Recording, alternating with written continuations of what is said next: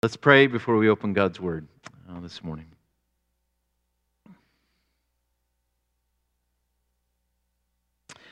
Our Father, we pray that you would open your Word to us this morning, that we would find that you're impressing its eternal truths upon our hearts. That we would know that we have heard from you and that we have seen our great Lord and Savior, Christ. And that can only happen by the power of your Spirit. Would you send him to work among us, in us, and for your glory? In Christ's name, amen. Hebrews chapter 2, verses 5 through 9. This is the holy, inerrant, sufficient Word of God. For it was not to angels that God subjected the world to come of which we are speaking. It has been testified somewhere What is man that you are mindful of him, or the Son of Man that you care for him? You made him for a little while lower than the angels. You've crowned him with glory and honor, putting everything in subjection under his feet. Now, in putting everything in subjection to him, he left nothing outside his control.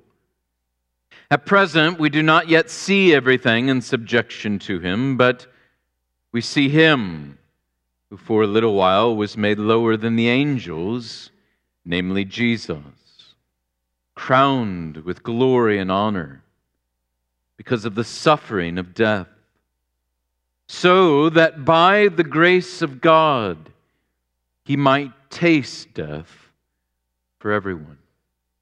But the grass withers, the flower fades, the word of God is forever. Thanks be to God. Amen.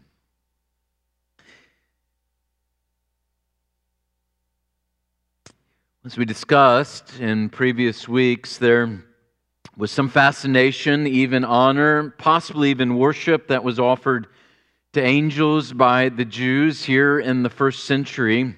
And the author wants to make it clear to his readers that though angels are glorious beings, though they are great, he wants them to understand do you not know that, that you, mankind, you people, are even greater than angels? And especially and most importantly, he wants them to know that men and women in Christ, you are greater than angels. So many, thinking this week in our world, they are looking for meaning, looking for purpose.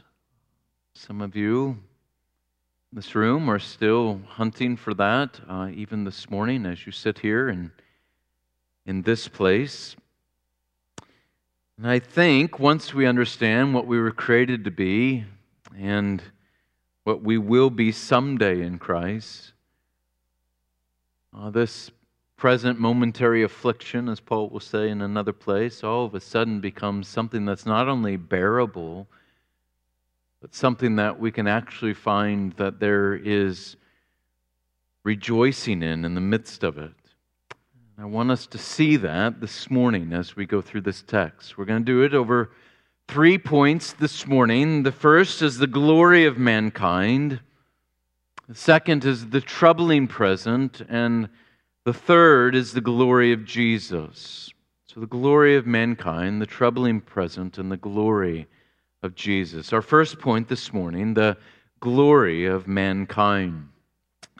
The writer begins with a negation in the text. He says, For it was not to angels that God subjected the world to come. And then he gives the positive, the other side of that negation who this world is to be subjected to. And he makes his point by quoting from Psalm 8 in the Old Testament, a psalm that David wrote, where David begins with, if you were to look back to Psalm 8, he will say this at the very beginning of Psalm 8 O Lord, our Lord, how majestic is your name in all the earth. You have set your glory above the heavens.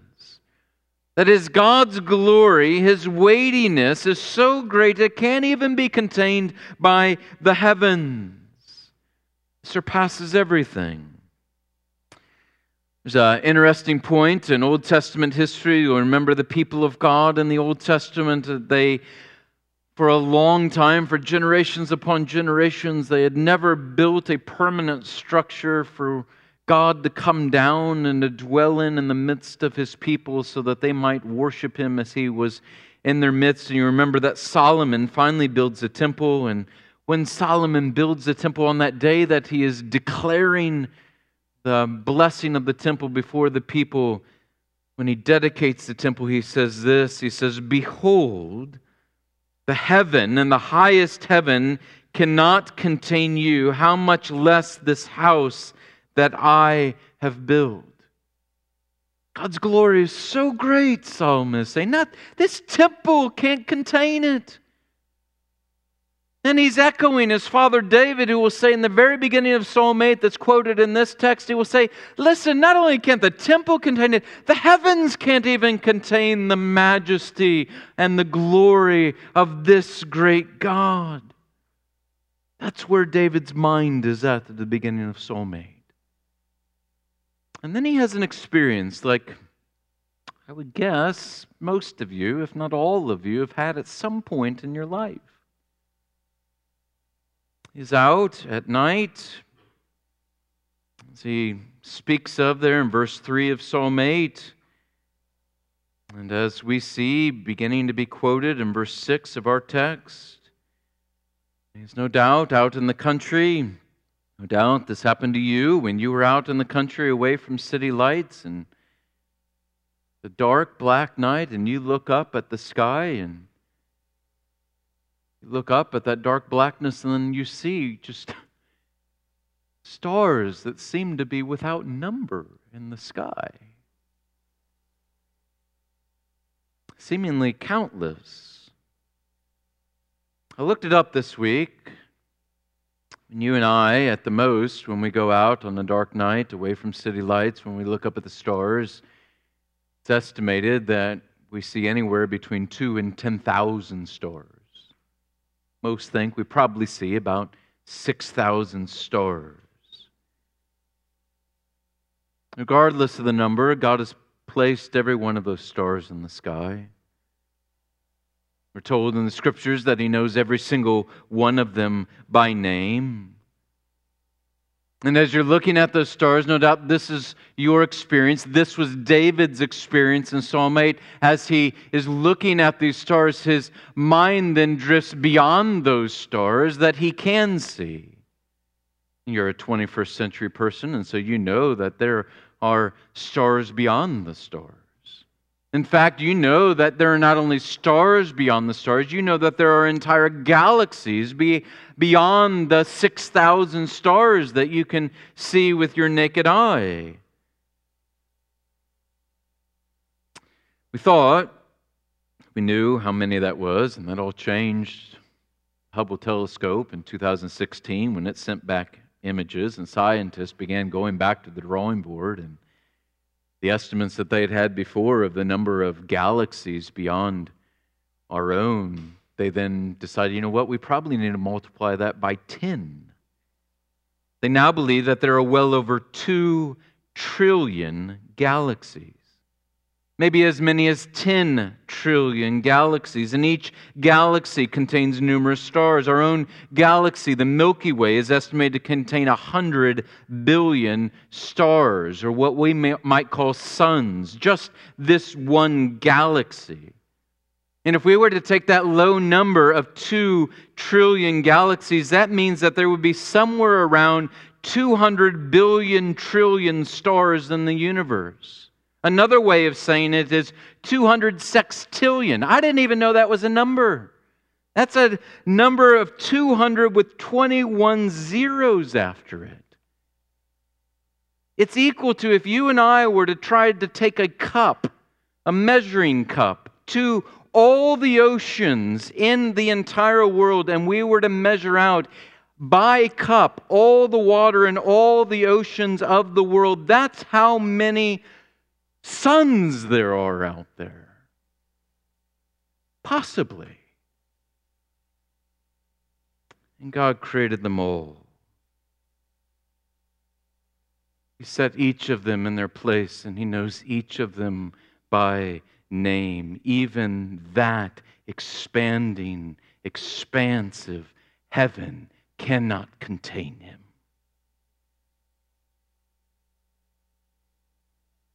David wouldn't have even known what we know today. He looks up at that sky, and as he looks at all of those stars, and he thinks about how many they are and how great they are in that expanse, his mind then drifts beyond those stars, and he thinks how great and mighty and magnificent and glory must be this God. And then he does what I'm thinking most of you have experienced. He thinks then upon himself. He thinks, How small am I?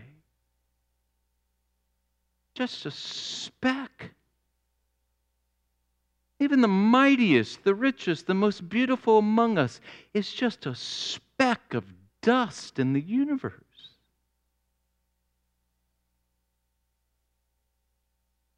And then David has this thought. It's in verse 6 of our text. But you are mindful of man. You are mindful of me. It should astonish you.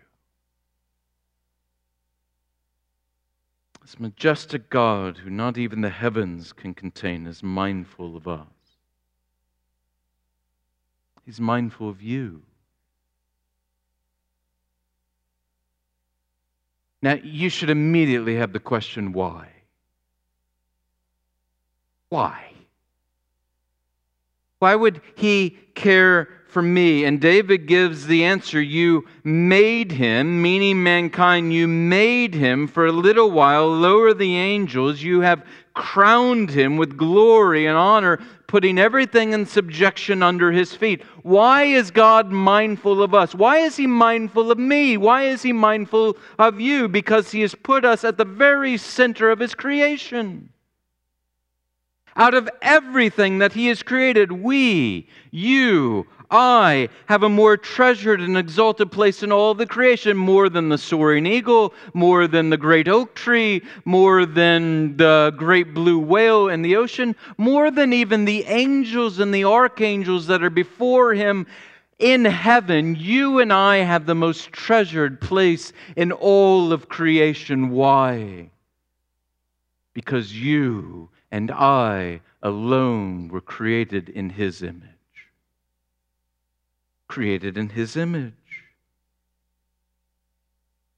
Crowned with it, as David says, because we were created in His image. You and me. Calvin makes me laugh when he's commenting upon this thought and this fact. He said, Whoever is not astonished and deeply affected at this miracle is more than ungrateful and stupid. What is man? It's not so much a question as it is an exclamation. What a God! What a God that He's mindful of me.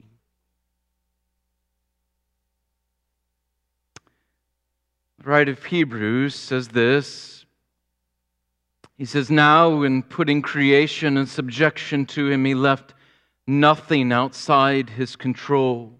That is, we were created in his image to have dominion over all the rest of creation. But, but here's the issue, right? It doesn't feel like that.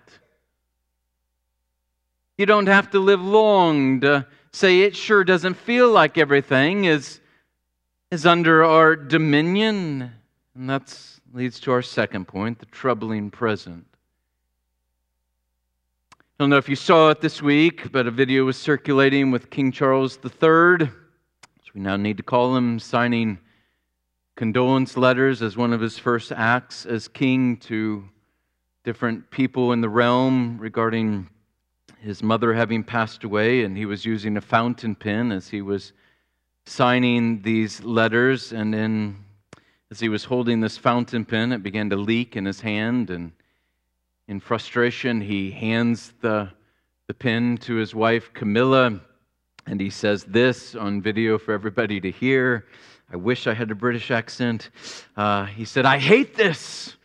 Oh, I can't bear this bloody thing. They do this every stinking time.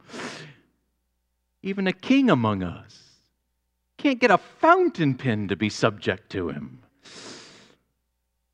That's funny. There are things we've experienced this week that aren't so funny.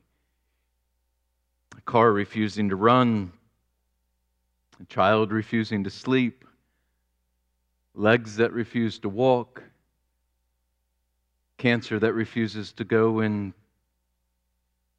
remission. I had a friend and mentor call me this week on Wednesday.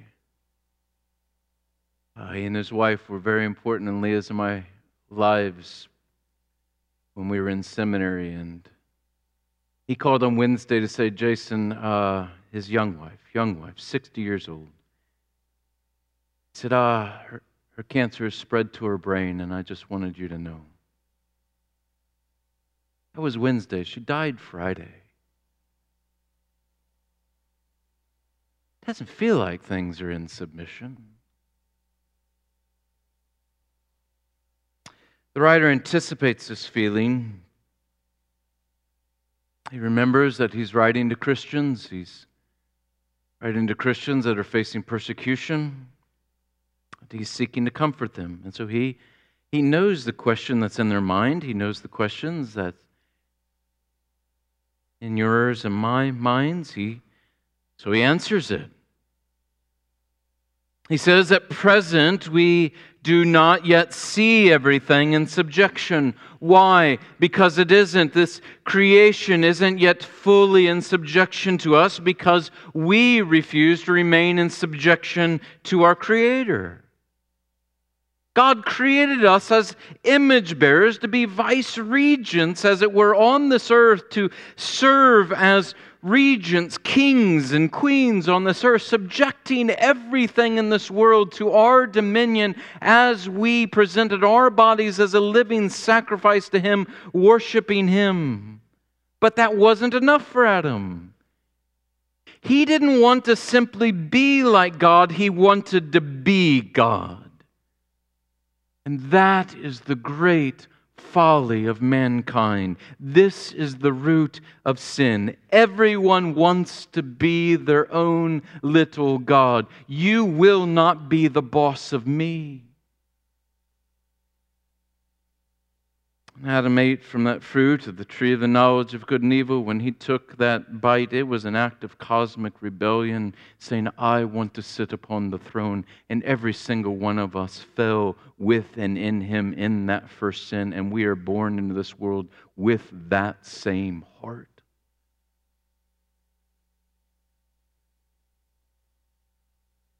Part of the curse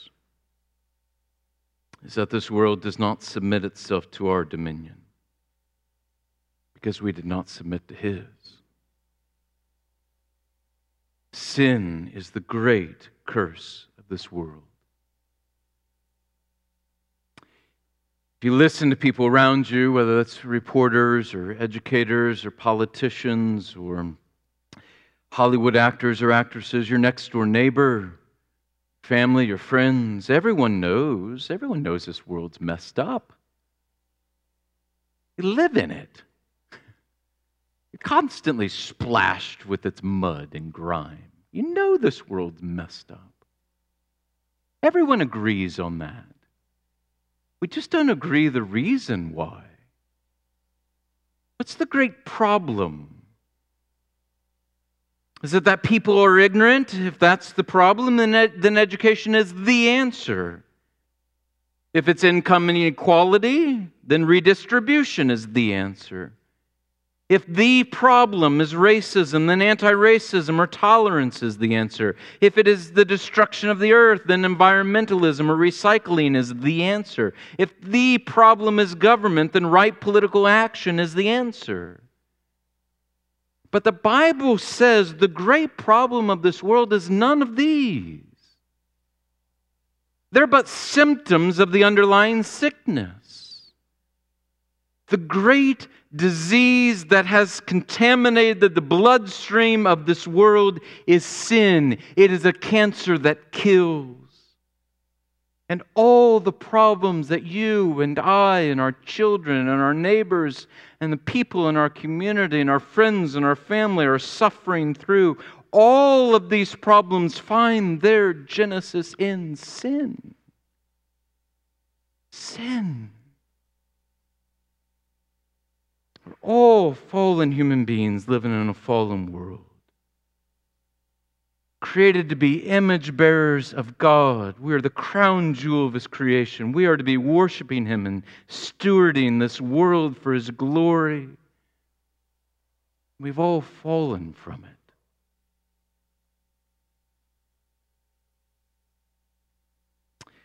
actually encourages me some of the things that people will grab a hold of and say, oh, that is wicked and that is evil and that needs to be rectified because they're recognizing.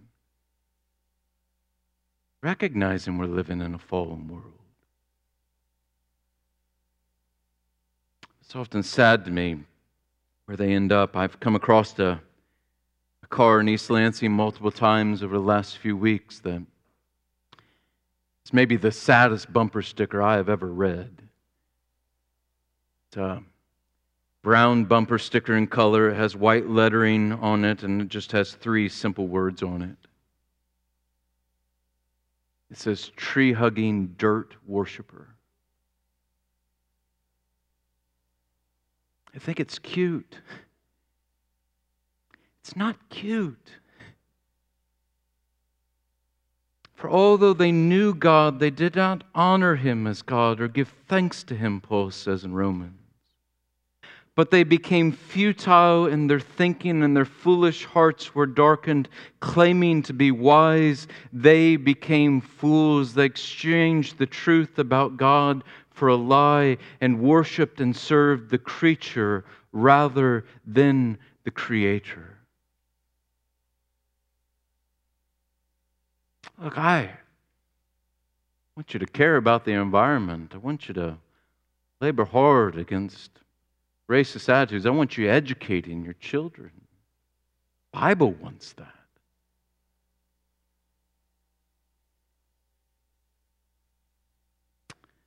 Our great need is Christ.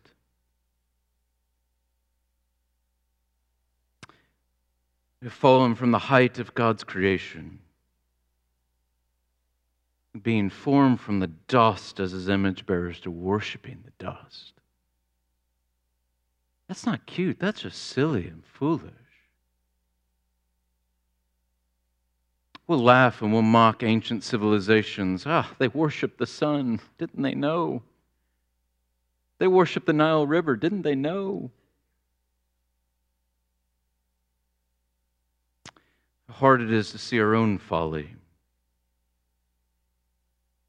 It's only by looking to God that things are made right. The answer is not to motivate or educate or even eradicate. Man in and of himself is unable. We can't fix this because we are part and parcel of the problem. I heard a, a comedian say recently humans make horrible people. The only solution is Christ. An answer outside of ourselves and beyond ourselves. You see, there is hope. And this is the writer's point. He says, At present, we do not yet see everything in subjection to him. But there's a but telling us this experience has an expiration date. But we see him who for a little while was made lower than the angels, namely Jesus, crowned with glory and honor because of the suffering of death, so that by the grace of God he might taste death for everyone. Our third point, the glory of Jesus. We fell from our intended purpose, but God sent a Redeemer into this world to save us from our desperate state, to save this world from our desperate state, so that all things might be set right. And he uses the name here, very first time in the book of Hebrews that he uses the name Jesus. The Son of God descends from heaven and he adorns himself with human flesh and he takes upon himself the name of Jesus. You see, here is the one in the image of God who upholds the image of God in man as the second Adam, and his name is Jesus. What did that angel say to Joseph? You shall call his name Jesus because he shall save his people from their sins. Came to set us free from our sins. He was made a little lower than the angels. It's the great first step in Christ's humiliation. He became flesh. He subjects himself to being part of what he had created for his own glory. He subjects himself. He subjects himself, as Paul was saying in another passage, to the point of death, even death on a cross. That is the apex of his humiliation. And this is where the writer leads us here in Hebrews.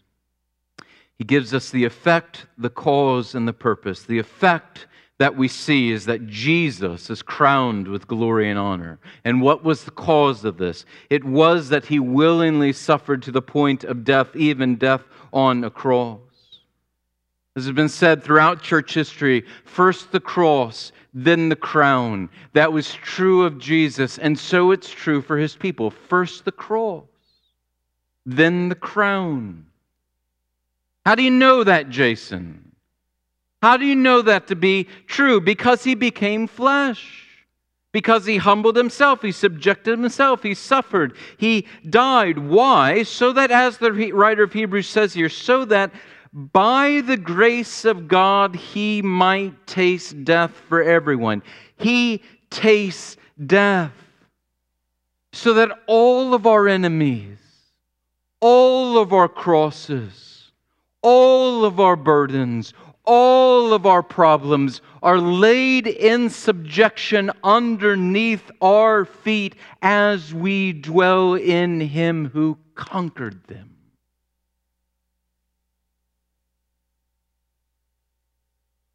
It is all an act of God's amazing grace.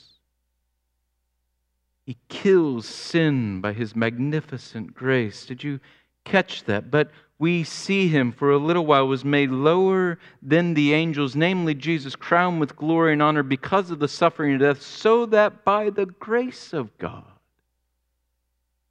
it's his grace.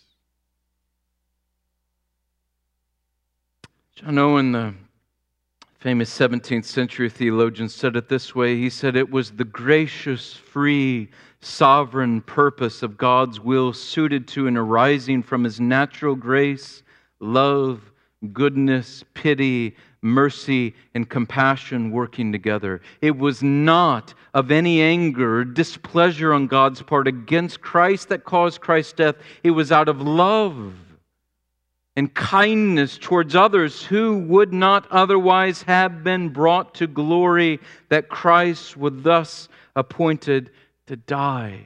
He tasted death for everyone. It's the final enemy. Tasted is a, is a figure of speech here that means that he experienced it in its full. Experienced the full wrath of his heavenly Father upon him as he was on that cross, this Father whom the heavens cannot contain. He who is life experienced death. When a musician loses their hearing or a, a true genius loses their ability to remember, when a world athlete, world class athlete, loses their ability to, to walk across a room, experience that loss like few others just because of the drastic contrast of what they knew and what they are now experiencing. He is life. As the writer of Hebrews said at the very beginning of this book, He created all things. He is life. And He dies.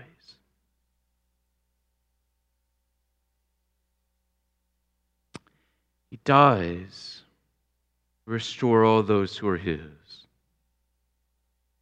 He says in John 8, If anyone keeps my word, he will never, interestingly, taste death. He dies for us so that death may no longer have dominion over us. All things in subjection. All things. says that he tasted death for everyone here. Everyone here does not mean every single person that has ever existed. The context here makes that clear. If we were to go on to verse 10, we would see that everyone are those who are called many sons. The many sons he brings to glory. In 2:11 we see that those who are the many sons are those who are sanctified. In 2:13 we see this everyone are those who are the children of God given to Christ. Christ died for those who are his. It is all in subjection to him and all those that are in him, everything is made in subjection, made to be in subjection to him. That's the kicker for the writer of Hebrews here. We, those who experience this fallen world as his brothers and sisters, will see everything in subjection to us. Why? Because we rule with him.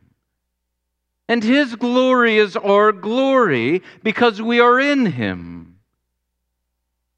What is man that you are mindful of him? He, he takes dust and he crowns us with glory and honor and creation. And, and then, even when that is marred and when that is scarred because of our sin, he acts to redeem us, making that crown shine with all the more splendor as we reign within with him in heaven forever.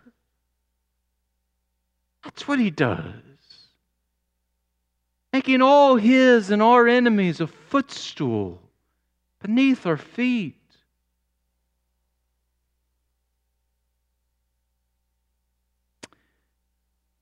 I have one question for you.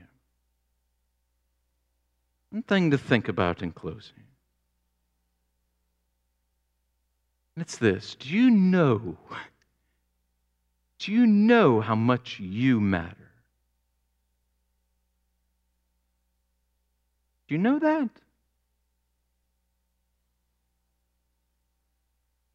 So many people are seeking to find the reason in this world. And this is it. You were created to be a worshiper of God and to reign with Christ forever. That's what you were created for. Dear Christian, that's what you were redeemed to. You feel small? Well, you are.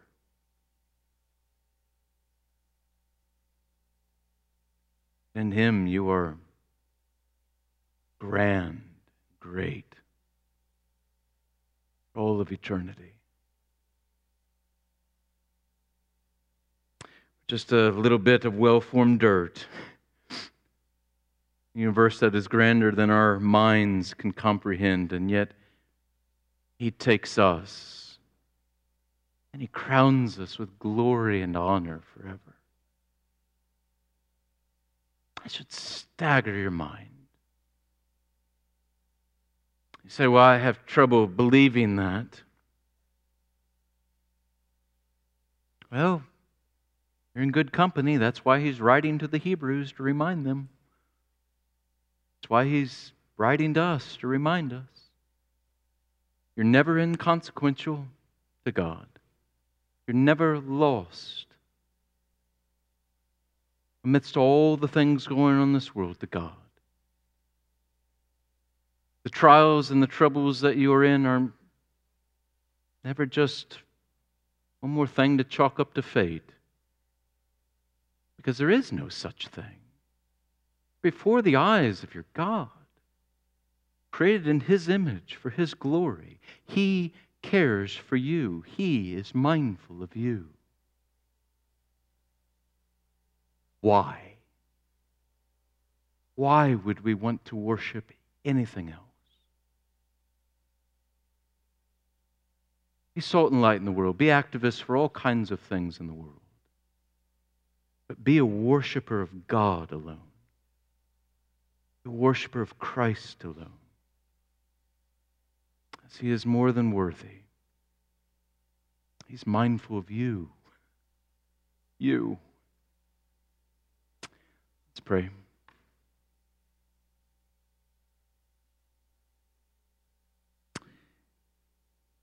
Father, we do exalt you this morning.